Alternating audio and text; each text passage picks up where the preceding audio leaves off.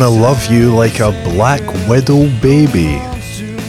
Gonna love you like a black widow baby. Oh.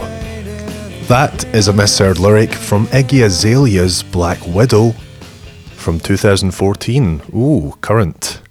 The correct line should be Gonna love you like a black widow. That's W I D O W, baby. So instead of loving you like a little baby, she's gonna love you like a spider. If you have a mistaken or misheard lyric, Mondegreens as they're known, please send it in at VCV Podcast on Twitter and Facebook. We'll read it out.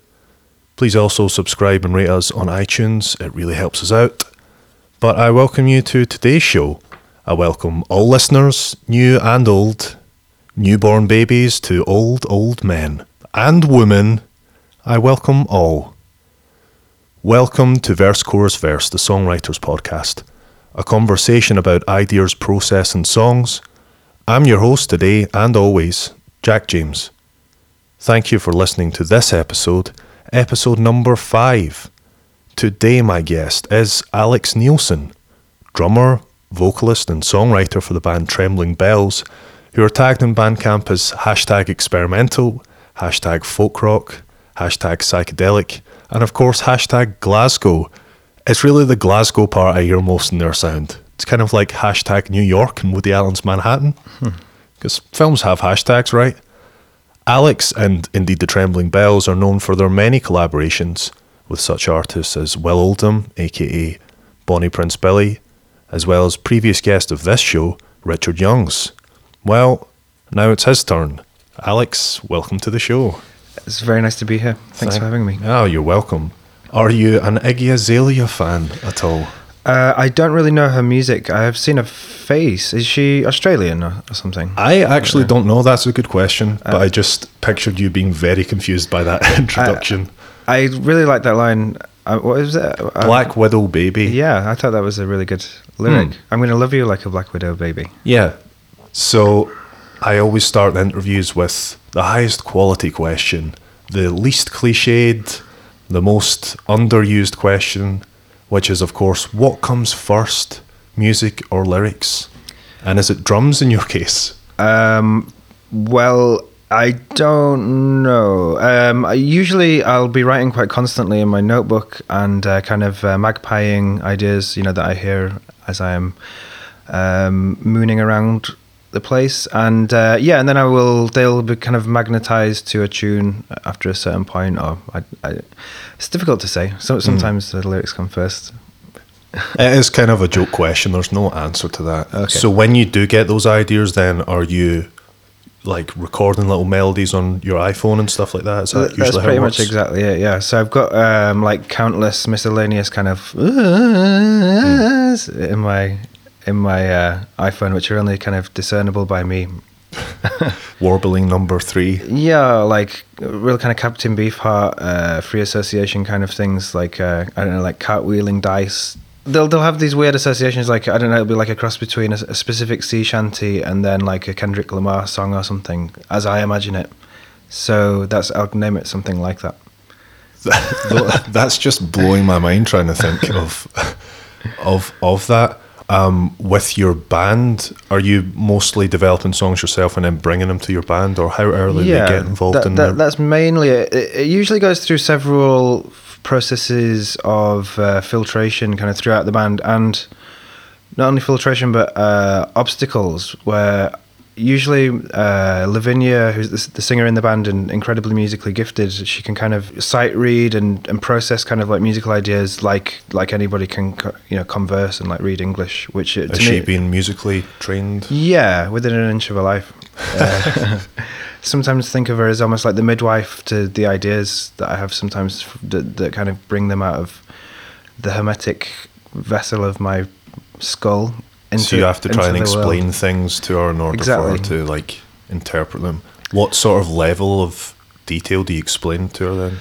Um, well, usually it might be quite broad at first, and then we'll, you know, when she's kind of acclimatizing herself to the tune, which usually happens quite quickly because we've worked together like this quite a lot. Um, then we can kind of finesse it and but also because we have worked together quite a lot and because we understand each other like quite intuitively i have learned to kind of trust her quite a lot more to and, the rest of the band kind of gradually to uh, impose some of their own ideas on it. So I, i'm kind of less specific and precious about the tune. Like i i, I won't i won't try and develop it to the nth degree where, whereas I, I think i used to be a bit more controlling uh, over the process but now i like to turn the ideas over to allow the others to have more of an input. Were you previously then dictating, oh, the guitar part should be like this? No, you're no, that's not quite Pretty right. much. And then the, the bass part. So you're writing all those. Yeah, and kind parts. of authorizing it maybe like in my in my head. But yeah, it, it used to be much more like that. But as much as anything, aside from the fact that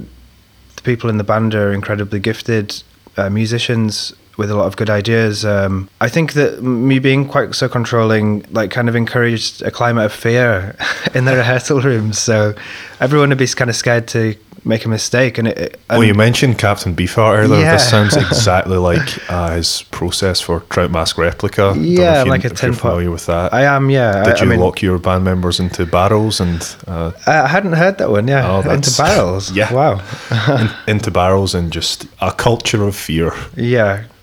Well, I'm go a great far. I'm a great admirer of Captain Beefheart, I have to say. Um, I, I guess I like him. I, I like a lot of just kind of like maverick uh, imaginations, kind of like him or Sun Ra or Duke Ellington or Brian Wilson or you know these kind of band leaders that that that things were kind of filtered through the the distorted lens of their kind of personal vision. You know, without without consciously thinking that's why I like these people. I, I think it probably is. Yeah, that can be interesting to just hear that one creative person's uh, ideas just brought to life by an ensemble rather than having a mixture of ideas. Yeah, perhaps. Yeah, Cer- certainly when I was in my teens, I, I gravitated towards these people, um, these kind of monomaniacal kind of uh, mavericks. So you're a drummer by trade, but Mm-hmm. What other instruments can you play then, or do you not? Well, really nothing really. Um, yeah, I can't. Unfortunately, I mean, I used to try and pick up like, I don't know, kind of like uh, xylophony style instruments, kind of, and the piano. You know, tried.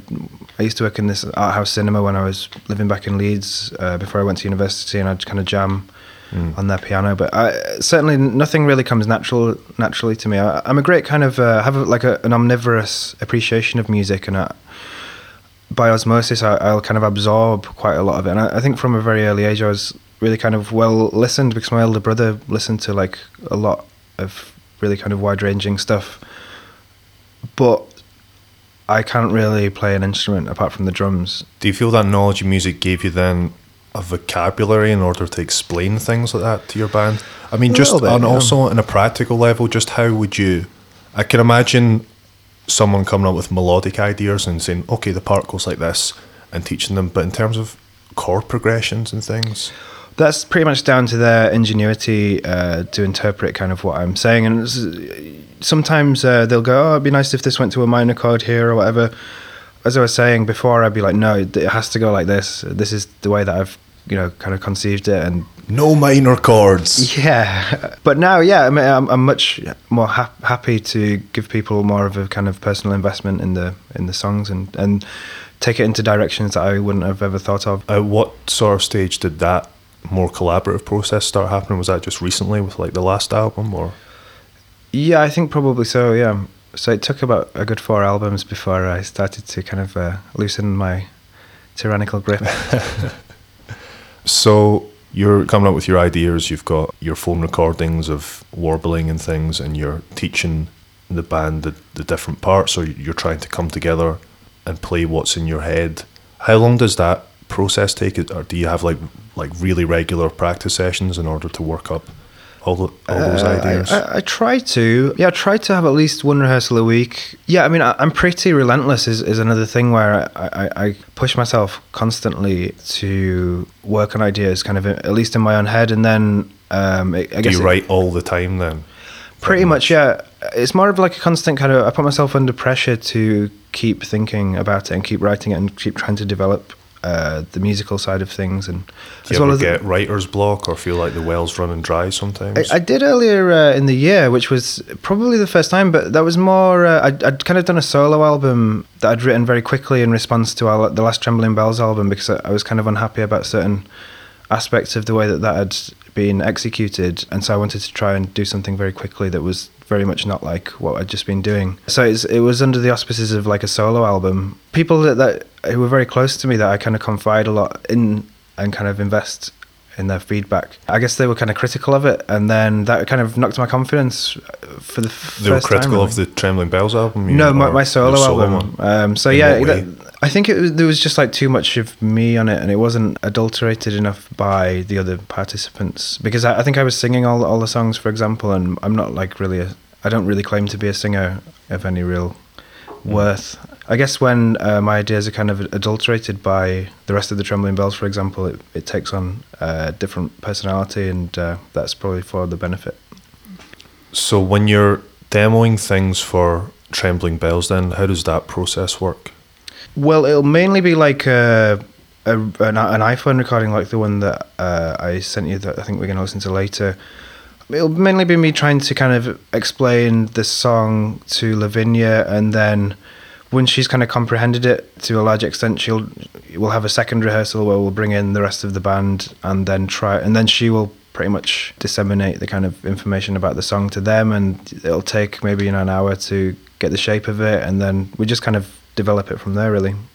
I know you're a big fan of like improvisation and uh, like free playing and things. How how much does that get involved, especially like demoing and just recording an mm, album? It doesn't. It doesn't really. I mean, you know, I I, I don't really uh, think that the rest of the people in the band are very adept at improvising or, or very interested in it. Uh, they just don't really seem to to like it, or, and their their kind of uh, sensibilities don't yeah, just don't uh, move in that way. I mean, they're, they're, much more inclined to figure something out, which is which is fine. And like, I guess I've I've that's probably more understandable for this project as well, if it's folk music and folk songs. Um, yeah, yeah. To not have a large improvisational element to them. Yeah, I, I, am always reminded of uh, uh, something that a guy in Glasgow, John Hoggerty, said about uh, that, where he said, um, "I don't mind improvising as long as I don't have to make it up as I go along." And I think I think there's an element of that with those guys.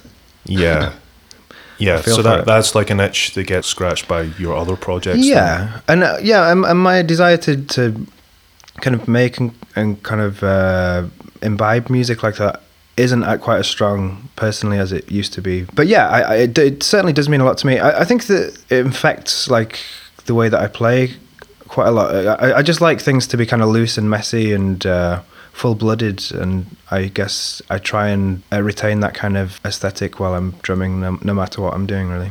Yeah, I think that definitely comes across in Trembling Bells, at least that sort of loose feel, if, mm-hmm. if not that large like improvisation element, it definitely does have that uh, feel to it. So, you guys have worked up demos. That's that's taken time. Everyone's learned what their parts are. Where do you guys record now? Do you use home record or do you go in a studio?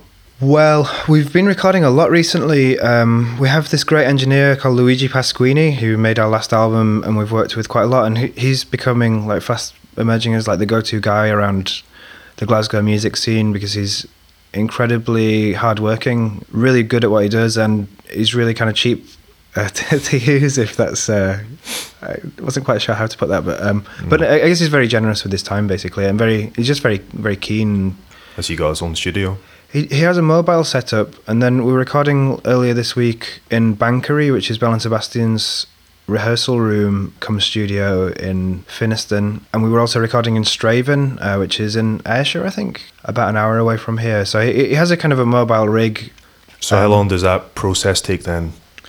Well, I, I quite like to record very quickly because um, I don't know. Like I tend to generate ideas quickly, and I, I, I don't like to labor things too much. I mean, I mean the the whole recording process is very kind of mentally and emotionally draining. So I, I guess I quite like to work quickly and get ideas down bef- when they're still at uh, a state of kind of potency, when they're they're not completely. Uh, you know, all the I's are dotted and the T's are crossed. When you know there's still a kind of sense of freshness the joy of discovery about it. So yeah, I, I guess I try try and do that, but again, temperamentally, that's not really suitable for everybody in the band. Um, Mm. And yeah, pe- people, it, there's, there's always a bit of a dance of kind of negotiation that has to go on a little bit. I think so many artists I'm, I'm of that opinion as well. There's something better about those takes that are closer to the first takes, Mm-hmm. And a lot of times perceived mistakes can come become great parts of the song. But are there members of the band who are like, ah, I fluffed that note, give me another take? Yeah, to-" exactly. Yeah. Where, whereas that kind of thing doesn't matter to me quite so much. Like I'm never really focused on the drums and, and for example, like my own part and thinking, like, yeah, I nailed that every time. You know, every, every part of that's good. Therefore, you know, we, ha- we have to use that one, or we can't use that take because I fluffed the drums. I mean, I, I I just don't really care about what I'm doing so much. I've got enough kind of confidence in what I'm doing f- to know that it was it's going to be okay. And as you say, like the, I'm a great believer in the kind of blemishes and the imperfections adding kind of personality to the music and the, the kind of music that I cherish very dearly is where there are mistakes in there or there are kind of yeah big kind of plukes you know in the landscape of the songs and and yeah I think that's what makes it kind of lovable you know Yeah, I also think that's like a very honest way to record when you're just like, this is the snapshot of the band. This is what we sound like. mm-hmm. It's not just like perfection. Yeah, because mu- music isn't like that. You know, you, you don't. For example, I mean, this is something that sometimes comes up where it's like, oh, is this speeding up? And you know, I, I, I don't really care if it's speeding up or not. I, I often think of it as like it's like having sex or something. You know, it, it's not it's not supposed to be the same all the way through, or you know, it's it's like an emotional, yeah, negotiation and compromise and uh, you know s- synergy, and it, it sh- it's not really about measure measurable stroke by stroke perfection. You know. Yeah, not every track should be going along with a click track at exact BPM. Yeah, absolutely. Yeah, that's kind of uh, you know anathema to me. Yeah, like you're going to have dynamic changes both in like volume and then also oh it's getting faster at the chorus. Like so many songs. Yeah, uh, it kind of sh- it should it should get faster, or, or you know, or hiccup, or lag, or you know, kind of uh, break out at a certain point. You know, break out in acne.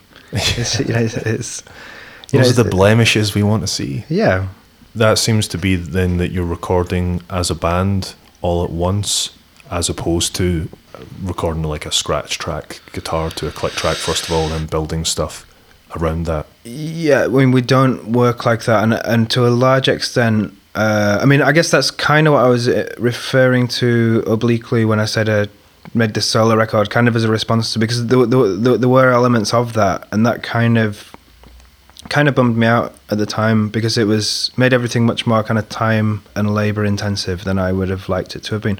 But uh, ha- having said that, like the response to our last album was like uni- universally very pop, uh, very uh, encouraging, and so maybe there's something to be said for spending more time over the parts and and you know and that that process might be more rewarding to other people, you know, the listeners or whatever than it. And so when you're when you're talking about labouring, then just what practically like who was recording first and I don't. you know who you have. I, I, I don't. I don't really want to say too much about it, and like uh, because it was quite traumatic for me at the time.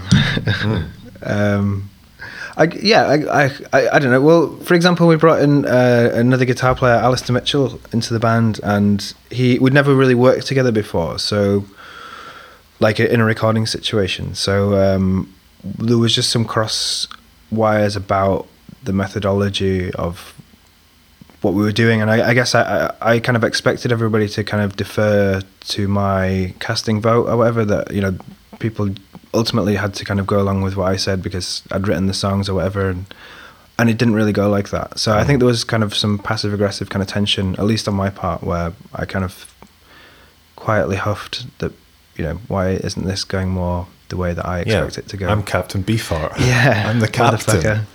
Yeah, but again, I, I mean, I I would like to re- remain kind of open, and it's not like my way or the, or the highway. It's you know, I, I would learn, try and keep keep my mind open and ears open, and think, okay, well, you know, this did work, so maybe next time we can do more of that. When you are recording, then you mentioned that engineer. Do you have much engineering knowledge yourself, or about equipment, or you a gear really. junkie?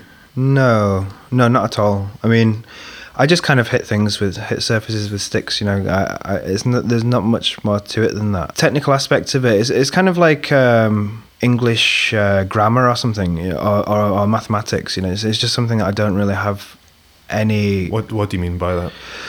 Well, I guess the, the more technical aspects of music making, like uh, you know notes in a chord or whatever, or chord progressions, or or you know like an SM58 or something, you know whatever. Like it's just something that I my brain just kind of closes down, and I, you know it's it's like technical things that I have no feel for or, or motivation towards. You know, it's just it, it might as well be like Chinese arithmetic. You know, I, I just can't understand it.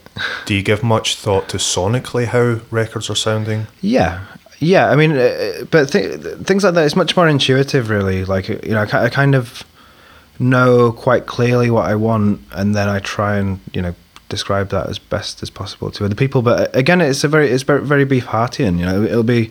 I want this to sound basically like someone dragging a big chain behind them. You know, in in drudgery for eternity. you know, I want I want this kind of like. Although in my mind it's very clear, but yeah, the way that I'll communicate that might not be very clear to anybody else. Apart from Lavinia, uh, I mean, she she seems to get things very quickly because we've spent so much time together. Yeah, that's what I was about to say. I think any when you've been spending that amount of time working with someone, you do develop a shorthand. Yeah, exact exactly, and I imagine that's the same for you know most collaborative people. In all fairness, the others, uh, it's become much more like that also. It'll be like a figure in a Gregorian chant or something, and then like a guitar lick that happens for like one and a half seconds that Love do on this B side or something, you know, and then it'll. Uh, can we do something that's kind of in between that? And we've started to build a common vocabulary that is intelligible, Mm. at least within our asylum. Yeah, it's good to develop a shorthand like that. It's, it's also interesting to just hear you're obviously given fairly high level descriptions like, yeah, it needs to sound like a chain dragging. Like, I, I think a lot of people do give instructions like that. I'm trying to. I remember an anecdote. I remember uh, a musician talking about they were in a recording studio in Nashville and a group full of like really great session musicians, and the song was called like Mississippi Blues or something like that, and they're all just playing it, all this uh, great music, and they, they stopped and they're like, guys, has anyone actually been to Mississippi? Do you know what Mississippi feels like? Let's do another take, and then they they played it better. Um, that's just such a different level of note than you need to play that E minor on quarter notes. Yeah, Do you know what I mean? Yeah, I think I think so. Yeah, uh, I mean that's it. What do you mean? Just like a visualization of something that can, you know, enhance your relationship to what you're doing. it's more a high level note rather than giving like technical like you don't need technical knowledge or you're not saying the feel of that isn't good because you're slightly ahead of the beat you just say things like you need to play looser you need to be more laid back Yeah. like i give that note a lot in my band you just need to kind of relax into it a bit more Yeah. Uh huh. and that shifts the style of playing i think Yeah. Just relax now. why aren't you relaxed you're all in a barrel um, so if you were to pick one out of writing recording and playing live what would that be What would do I get the most pleasure out of? if you could only do one of those the rest of your writing, life recording, or playing live. Um, my first instinct was to say writing, um, but then yeah, I mean, all, all of them have their like advantages. I mean, I, I love recording as as well and, and playing live. I play live, you know. you can only pick one I played. I must have played thousands of, of concerts, and I, I God, God knows. I, I, I'd probably say writing. Uh, I think.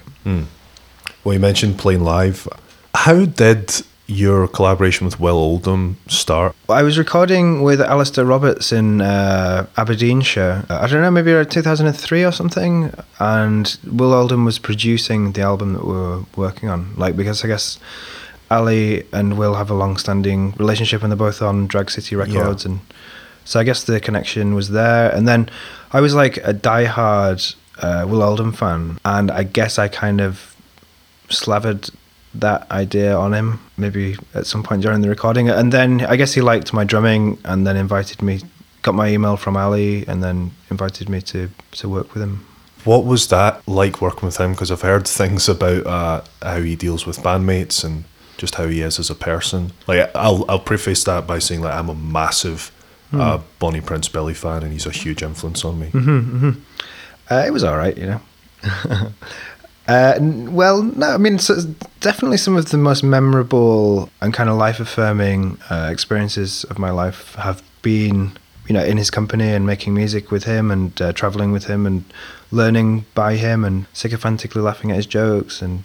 Uh, Yeah, that must be a lot of fun for someone who's like a hero of yours that you're suddenly. Yeah, I mean, it, working was, with it wasn't without its kind of bump, bumps in the road, but uh, but yeah, for sure. I mean, it was like an incredible uh, validation of I don't know, like my my attitudes towards music, for example, and because my drumming style is so kind of loose and intuitive and stoned. So yeah, just to have somebody whose music you'd kind of studied and learnt from and took the lesson, absorbed the lessons of, you know, to a very large extent, uh, you know, say to you, "I like what you're doing. Come and play with me." Was yeah, incredible. You know. Did those two styles mesh together quite quickly then?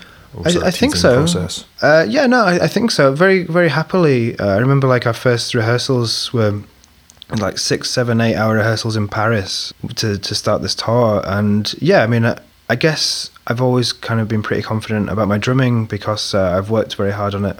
And then, yeah, I mean, like th- those guys seemed like really happy instantly, but I, I knew that music like inside out because I'd listened to it kind of obsessively. So he, he his style of music uh, had yeah had a massive impact upon my own playing. So he seems very uh, mercurial, kind of creatively. So he he often try and like reinvent the songs or turn it in ways that you're not strictly comfortable with at first. But then I guess it's always kind of challenging you to try different attitudes and different modes of playing. You know, which is uh, helps you grow as a as a person. He does seem very mercurial. He, there is obviously a distance that he keeps between himself and the press, obviously, and he's got that this persona. But that you didn't feel that as a as a bandmate that there was a there was a distance. There was Uh, I mean, it's like that. definitely like a, a complex person, and like, yeah, I mean, I, I wouldn't necessarily pretend to have a definite like an answer to that, or or or, or a definite kind of judgment of of his character. yeah. He, he's a fascinating character, and and I would just be curious to see how much what exactly is a persona and what what actually just is him. Mm-hmm. do you and then do the trembling bells think much about uh, the persona or is that just you guys on stage I think it's a fascinating idea that I've never really fully comprehended. Because I mean, I know that Will has spoken about that, like his the cultivation of like an alternative to, you know, him as you know Will Oldham, uh, like creating a kind of surrogate uh, personality that um, character yeah, and and to me, and I've spoken to other people about that, and other people seem very conversant about that idea. And to me- to me, it's it's really m- mysterious. Like I, I- I don't understand. I, I don't think I would have the confidence to be able to do that somehow. Although I watch a lot of films and I'm like fascinated by the me- the process of like acting and that kind of thing, and the immersion and the submission of your personality into like another character. I mean, I think is something that I, I could learn a lot by, and I, I recognize certain kind of like pitches of of emotion in uh, certain actors that, that I I acknowledge. Like, oh, I, I understand that kind of uh, the the trajectory of that feeling because like I recognize that in in my drumming, for example, or music making in general, that the the, the the kind of access to certain kind of pitches of emotion. just just from watching videos and things like you guys and i love the trembling bells but it seems like like you guys all live in a hippie commune together maybe or some sort of cult that you'd suddenly get wrapped up on and you go on these musical journeys and things Uh-huh. uh I think I mean the band are kind of quite you know quite hippie-ish.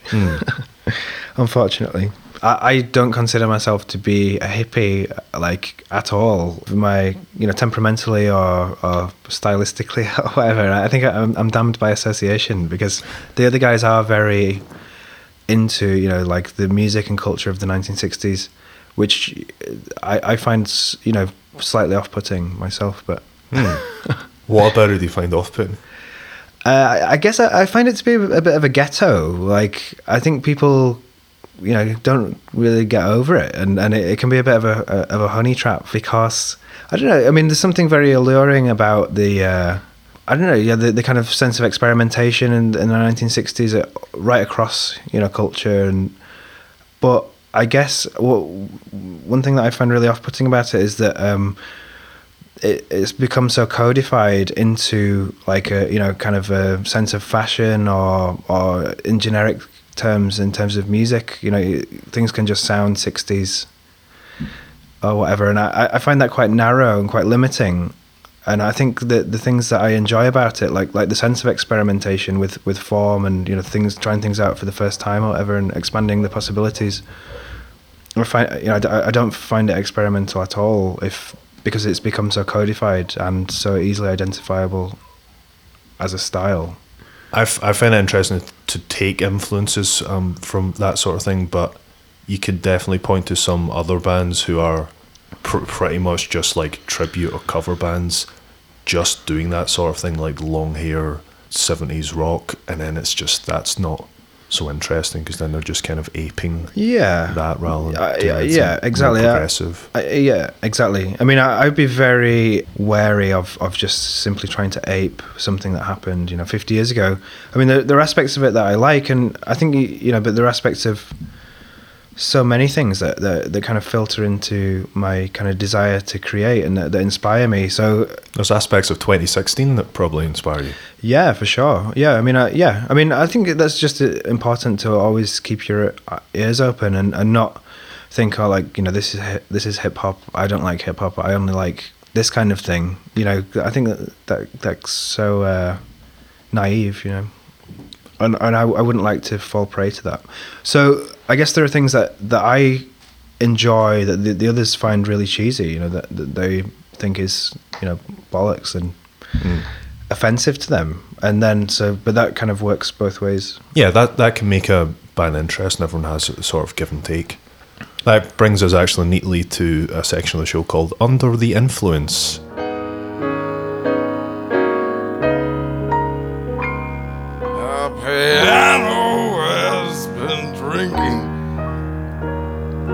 My nectar is asleep. Who are the artists that have influenced you? Uh, just throughout the course of my life. Yeah. Uh, well, I guess Beefheart was a big one. I mean, certainly when I, when I was a teenager, I was super into like '60s music, for example. So it'd be like the Velvet Underground, and uh, I was a massive fan of the Doors, for example, and you know stuff like that. And I guess th- these were gateway bands into other realms. Do you Uh, listen much to the Doors now? I went through a massive phase of listening to them, then just stopped. Yeah, when you turned like 18 or something. Yeah, pretty much. I think I was like Um, 15, 16. I was still in high school. Yeah, me too. But then I, I guess that uh, you know they literally were doors into other you know realms of experience. Like I guess they introduced me to like William Blake for the first time, or the the philosophy of Nietzsche, or you know uh, the poetry of Arthur Rimbaud, or whatever. And it was the fir- you know reading about what they were into uh, extended into all my, all kind of different chasms of inquiry. So uh, I'm, I'm appreciative of them, them for that, and I, I always enjoy hearing them again. But I think the thing uh, that I, am always most impressed by is Robbie Krieger's guitar playing. Uh, when I, whenever I hear it Mm. again. Um, Does liter- literature influence you as much as music? Oh yeah, for for sure. You know, like I, I- don't really listen to a great deal of music um, at home, but I watch a lot of films and read a lot. You know, I, I kind of just go through stages. My mind's quite obsessive, so I'll really kind of like plow into a certain kind of thing. I got really into uh, Bergman and uh, Powell and Pressburger. Um, and uh, Pasolini. I guess I was watching like quite a lot of films by them, and, I think again, just like recognizing something in what they were doing that, that I th- think like God, that is like a high example of something that I you know try and create when I'm doing music. You know, when I'm trying to write, or when I'm like trying to drum, or when I'm trying to kind of coordinate an atmosphere. Mm. And you're like, well, these guys did it, so Yeah. Are there any examples you can think of where you have followed like a Bergman to like a certain song or something like that? Or does it not follow that directly? Yeah, I mean, th- there's probably. I think it's probably very directly I will kind of be influenced by these things. I can't think off the top of my head of a specific example, but if I was to listen to like our last album, for example, or things that I'm working on at the moment, then I could definitely deconstruct them and say like, yeah, this is a direct reference to uh, the Seventh Seal or, or something.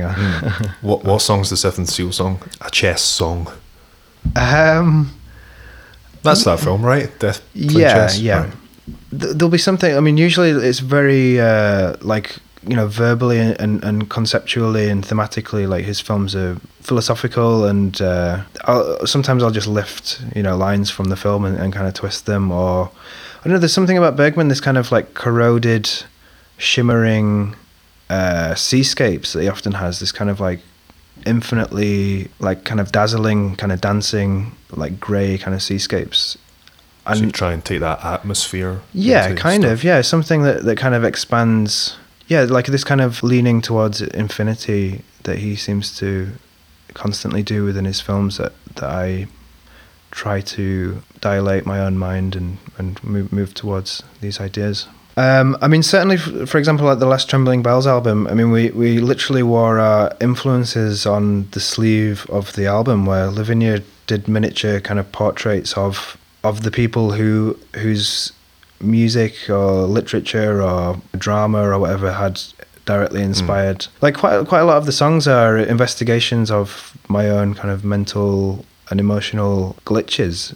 It's, it's kind of like a playing out and a, an excavating of the my, my the troubles that I impose upon my own personality or, or that develop within my own personality. So, and I, I recognized a lot of that with uh, Dennis Potter, for example. So yeah, he he was in there, and then there was like Blind Willie Johnson. I you know I love uh, early blues and gospel music, and uh, the poetry of Emily Dickinson. I was a, was a big influence. Uh, Ovid, he was like a massive. I was really into his book, The Metamorphosis, and yeah, like I first read uh, his book, the the erotic poems, uh, which, which aren't necessarily very erotic, but um, I Are guess they it was. poems? they're not really that poetic either. I mean, the, the, It's a the- terrible title, The, then. the, the very long. Um, Was comedy an influence at all, or I'm obviously hinting towards your collaboration with Stewart Lee, which is that happening this year or has already happened? no, uh, I think it might happen next year. We, we we're in we're in touch about it. I think it's just trying to find a time that we can uh, develop the actual nitty gritty of it a bit more and like clear space in in our diaries. 'Cause I, I guess he's incredibly busy and has two young children and you know Mm. lives in London and things like that. So uh, I think the the idea is still uh, st- still hopefully going going ahead, but m- Mm. maybe next year. Were you a fan of his comedy at all? I know he's a fan of this Yeah. kind of style of music, so Yeah, a- absolutely. Yeah, I mean, from like the Lee and Herring days, and uh, yeah, I mean, it just seemed like really different to anything I've you know seen on TV. And I, I guess he introduced me to things like The Fall and stuff like that through being into his Mm. his show. And yeah, I, I love his work for sure. How did you first um, get in touch then? Well, he, he used to write reviews for the Sunday Times, and he expressed like uh, you know wrote really positive and generous reviews about our music. And then I can't quite remember how we first got in touch, but uh, it was mainly through through that really, just by him expressing like a you know very keen interest in what we were doing, which is unthinkable. You know. And then he's such a music fan, uh, and kind of like me and probably the rest of the band doesn't really necessarily discriminate between styles. So he'll he'll be like really interested in traditional music and then really interested in avant-garde music and things like Mm. that. And you know, Punk and yeah, exactly. And he's just very interested in the world. It seems. You know. so have you got the idea for the is it an album with covers you are doing?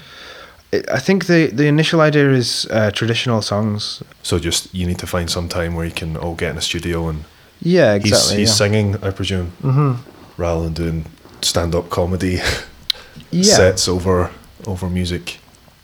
Yeah, that that's the idea. I guess possibly like the Will Oldham collaboration, where it might be um, he's singing like in duet with our regular singer Lavinia, or uh, we haven't quite uh, nailed down the the way that it's going to be kind of formatted. But but yeah, the idea is that he'll sing. Moving on now to the next section of the show under construction.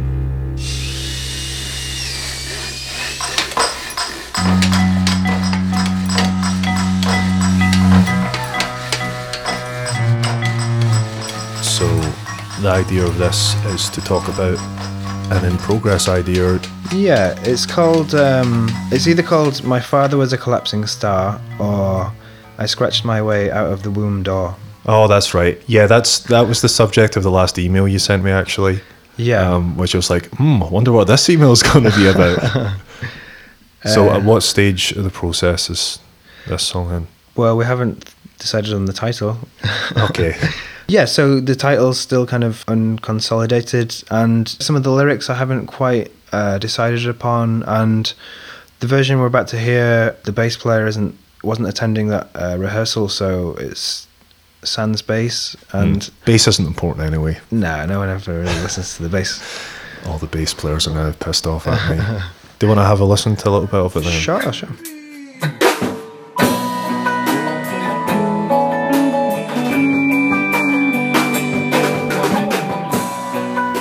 Is that banjo or just very twangy electric guitar? I think it's there's two guitars and an organ.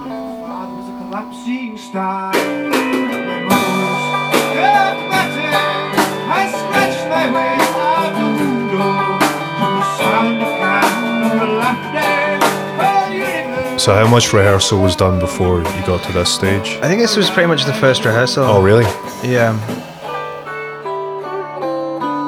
Mother was a howling mouse. My father was well up night. So yeah, we probably played it three times and then recorded it or something. I'd assumed you would have practiced this a lot more. It does sound pretty Alright. polished already. Ah, cool, thanks. I think it's quite a simple idea. Probably. It seems to have a folk song structure.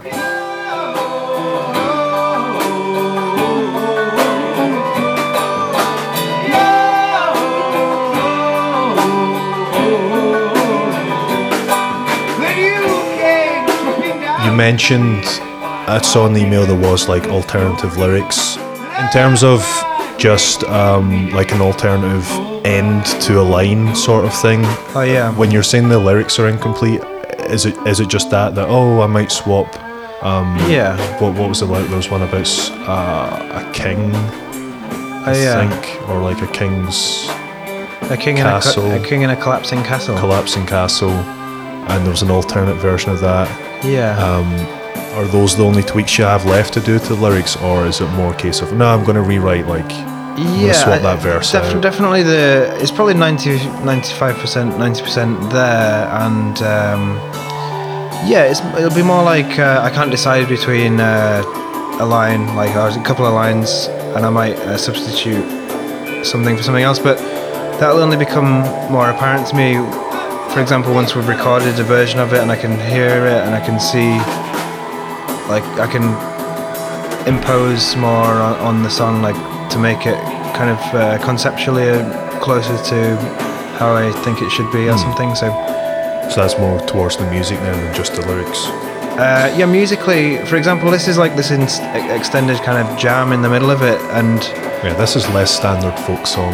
Like yeah, but then I guess uh, so, some things will start to take on kind of characteristics. It'll start to follow its own kind of internal logic, and I will think, okay, so that that's what this is. Maybe we could like fine tune this bit to make it more clo- closer to my understanding of what it is. Like, for example, I don't know, without wanting to be too literal about it, I guess we've gone into this spacey jam. And if it's to be about my father was a collapsing star, then that kind of could be some kind of so- sonic, uh, like should uh, take some of that infinity we were discussing there. earlier. yeah, yeah, maybe. I mean, every song has yeah its own kind of internal logic, which will become more apparent to me the more we do it. So before the song's finished, I will try and like cultivate that yeah according to my understanding of how it should go. Is there anything you can hear now then that oh yeah it should be more like this? yeah. So what's bothering you about it just now? Well, I, I don't really like phase on guitar 'cause it, it, to me it sounds too much like Hawkwind or something and like kind of hippie jam music. Uh, so I would probably want it to be more kind of I don't know. I mean, just this is just signposting things in my own mind. So I'd probably want it to be more kind of krautrock and less hippie, for for example. yeah, Um, or there are things about like the inflection of the vocals or something that I think works and that I will try and develop, or things that are embarrassing and I will never do it again. In terms of like rhythmically what you're doing or melodically what you're doing? um, yeah, kind of both, or uh, or just the intonation of like some of the, the phrasing or something. Like, um, yeah, So if you were to give us a percentage of completeness as it stands, uh, I'd say it was about sixty percent. Um, yeah, it's- it sounds really nice. thanks. Yeah, it's like a kind of folky sea shanty with like a spacey Sun Ra breakdown in the middle. Like a, um, a space shanty. A space shanty. Yeah, it's not. It's in the sea of space. That's probably good. Sea of tranquility. Yes.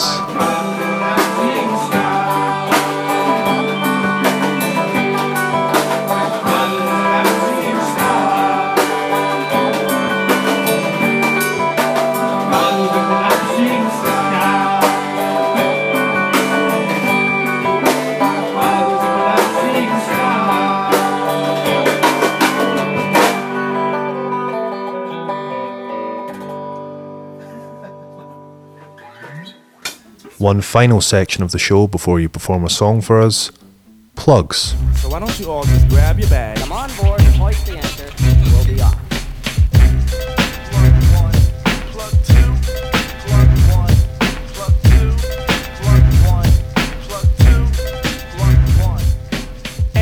So, Wide Majestic Aire is a new album that came out on the 1st of April on Tin mm-hmm. Angel Records, was it? Uh, yeah. Anything else to plug then? Do you have any live dates from May onwards? Um, mm, probably. Uh, well, we we're on tour throughout June, uh, which is comes after May. Um, so yeah, unfortunately, that's going to be right at the time of the World Cup, though. And I'm like, I'm a, uh, sorry, the Euro- European Championships, and I, I'm a massive football fan. So for Mm. some reason, I've uh, organised the tour directly when I'm going to want to be at home in a dark room drinking by Where is, myself. where is it this year? I think it's in France. And where can people find you online? Uh, well, we have a website, and then I guess we're on like social media and things like that. So yeah, we, we have that. We also have a single coming out for Record Store Day, uh, which is covers by a great uh, English songwriter called Dan Haywood, who whose work I like a lot. So yeah, we covered two of his songs on a seven-inch. We've just commissioned our own beer, like a, a, a real ale. Um, I saw some music journalists posting that, so were you sending that along with the promos for the new album? Um, well, that was just a one-off to someone who had expressed interest in Ah, it, so it was kind of a it was kind of a bribe. I th- yeah, I Uh, thought that was like a genius PR move that you started to do, and I was wondering how many beers you sent out. Uh, no, it was just that was just a one-off to uh, yeah a guy who'd yeah been very supportive of us, but also seemed to like beer. Yeah, well, it's, it seemed to work. He was posting about it on Twitter. Ah, so. cool. And you mentioned the solo album. Will that be out? Yeah, I think that's year? due out in um, April. Oh, sorry, April, uh, September or so. Mm.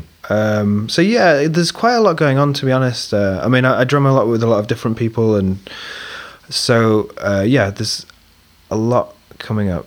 But You also have a free jazz night in Yeah, Glasgow. Uh, yeah, I'm going to a meeting about that directly after this. Um, yeah, it's called Wildlife, and it's at the Poetry Club in Glasgow. Um, me and this other guy called Joel White uh, run that, and That's quite a recent thing, isn't it? yeah, fortunately, the people at the Poetry Club, uh, my good friend Jason McPhail, was just wanting to kind of uh, institute a, a night of experimental music and mainly kind of free, centered around free jazz. So he, he was asking me to do that for a long time, but um, because I travel a lot and I couldn't, I didn't feel like I could commit to um, something like regularly. But uh, fortunately, this guy Joel White uh, has kind of come on board and we're working together.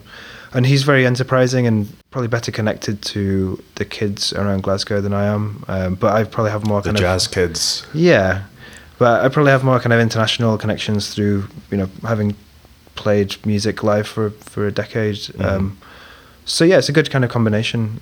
Uh, and ju- So one night is that on?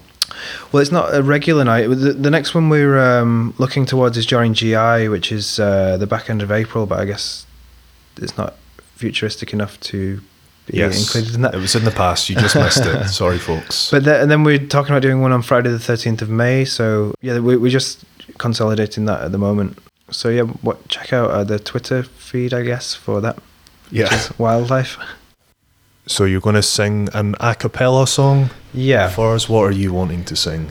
Um, it's a song called "The Day That Maya Deren Died," and um, it's from this EP that we just have coming out uh, with the mini album "Wide Majestic Aire." Well, my sweetheart lives in Glasgow, where the horizon line is wide. There we daunder arm in arm down resplendent Kelvin side, till the river runs to sea, and the sea it runs and hides. On the day that Maya Deren died. Well, my friend, the lonesome soldier, he paid the psychic price. He believed that self immolation was the key to paradise. They found him on his bathroom floor with a white flag and a knife on the day that Maya Deren died. Well, the artist, she saw the mechanism for his unifying plan. But she had no paint or paper, so she scratched it in the sand. You could see it from the harbour as the tide came rolling in on the day that Maya Deren died. Now I wish I was in London town, carousing with my lass. For it's there I find infinity at the bottom of a glass. Yes, the central line alone's enough to inspire a thousand poems. And the marble arch one day will be a song of mine. Thank you to my guest today, Alex Neilson, and thank you to you for listening. You can hear new episodes of Verse Chorus Verse on the first Monday of every month. Sorry, Garfield. So until then, there's nothing more to say, so I'm going to stop talking.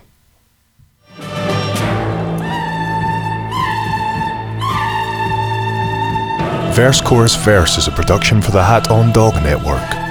For more information, visit hatondog.com.